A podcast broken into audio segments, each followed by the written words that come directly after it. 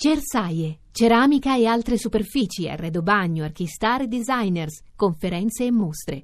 A Bologna dal ventisei al trenta settembre.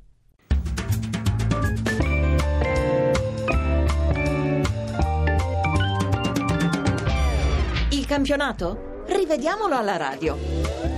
Ed eccoci alla nostra moviola realizzata con la collaborazione in redazione di Luca Gattuso e Lorenzo Baletti. Alla console c'è Danilo Ambra.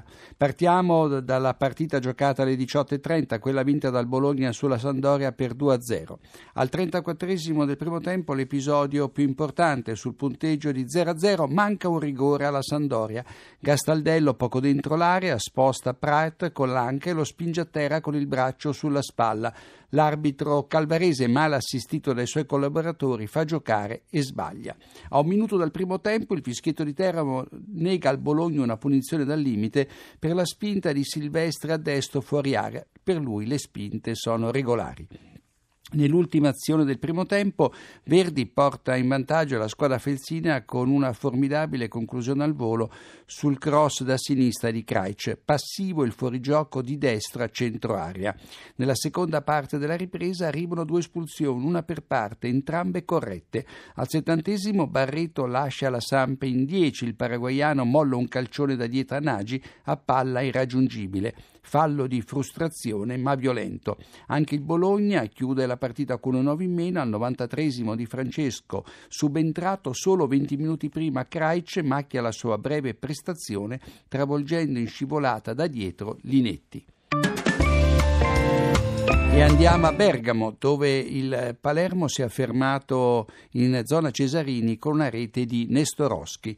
Al trentacinquesimo l'attaccante del Palermo, solo nella metà campo bergamasca, viene pescato in fuorigioco giusto. In avvio di ripresa D'Alessandro scatta in posizione regolare sull'assist di Pinilla e calcia di poco alto. Al minuto ottantanove Nestorowski regala la vittoria al Palermo calciando a rete nonostante la trattenuta di Masiello alla maglietta. E infine al quinto minuto di recupero che si finisce a terra nell'area avversaria insieme con All'Esami e reclami rigore, ma è lui a commettere il fallo spiccendo a terra l'Esami sotto gli occhi dell'addizionale.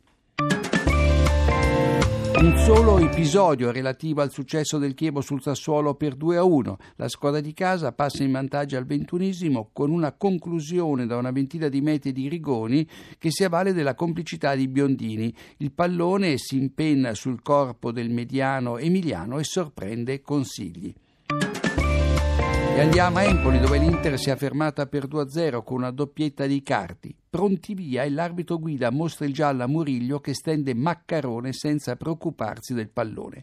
Icardi è in posizione regolare sia quando porta in vantaggio la squadra nerazzurra al nono su cross di Candreva, sia quando raddoppia al sedicesimo sfruttando un lancio di João Mario.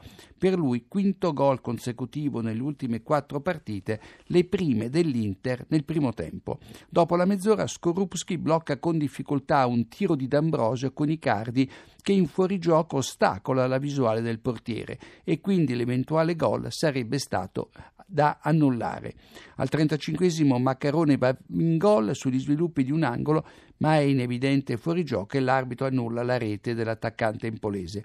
Al sessantaduesimo manca un rigore all'Inter per il fallo di D'Ambrosio che senza curarsi del pallone allarga il braccio sinistro colpendo al viso Pucciarelli. Lo si vede bene dalla telecamera posta dietro la porta di Andanovic.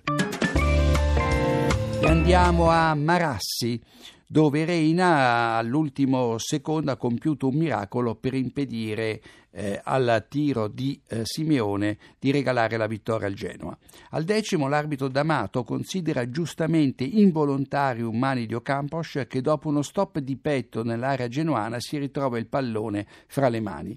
In avvio di ripresa Burdisso ferma Cagliecon con le brutte e Sarri si infuria per il mancato giallo.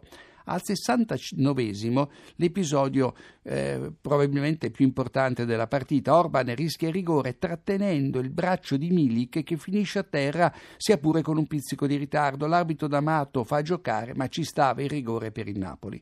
Nell'ultima azione della partita, come dicevo, Simeone costringe a un miracolo Reina per respingere il suo tiro gol, posizione regolare la sua, lo tiene in gioco Isai. Ed eccoci al poker della Juventus sul Cagliari. Juve fortunata al ventiquattresimo sul punteggio di uno a zero a suo favore. Borriello, dopo un turno alla Rugani, serve Muro che viene speso da Liminà sulla linea dell'area bianconera. Sarebbe stato rigore per il Cagliari se l'assistente Carboni non avesse segnalato un fuorigioco millimetrico dello stesso Muro. E poi c'è una deviazione di Ceppitelli sul tiro da fuori area di Dani Alves che firma la terza rete della Juventus. Il poker bianconero eh, è autorete di Ceppitelli perché sul tiro di Leminà Storari respinge il pallone che carambola sul ginocchio destro di Ceppitelli e finisce in rete ed è autogol anche per la Lega. Di corsa Pescara, Eh, partita finita sullo zero a zero ma con ben due espulsioni ai danni della squadra granata. Andiamo in ordine cronologico. Al quarantaquattresimo il portiere del Torino Hart fa venire i brividi ai suoi recuperando proprio sulla linea di porta un cross innocuo di Cristante. All'ultimo minuto del primo tempo il Torino resta con un uomo in meno per la sciocchezza di Acquà che, già ammonito per un fallo su Memushai, entra come un treno in scivolata ai danni di Caprari che per sua fortuna riesce a evitare l'impatto. Al cinquantaquattresimo Martinez scatta in posizione regolare e sull'uscita bassa di Bizzarri lo salta alla Cagnotto, giallo per simulazione. Giusto, ma paradossalmente se Martinez avesse proseguito la corsa si sarebbe scontrato con il portiere e guadagnato probabilmente il rigore. E ancora Crescenzi si lascia cadere nell'area granata senza subire fallo da Zappacosta, ma anche il giallo per simulazione. E poi al settantanovesimo il Torino resta addirittura in nove per un raptus di Vives che scalcia da dietro Mitrita in maniera violenta e volontaria, rosso diretto giustissimo. E infine Biraghi in posizione regolare si mangia un gol sul finire della gara. Due episodi eh, relativi al successo della Roma sul Crotone. Il Sharawi porta in vantaggio la squadra giallorossa al ventiseiesimo con l'aiuto di Clayton che devia il pallone della propria rete spiazzando il portiere Cordas.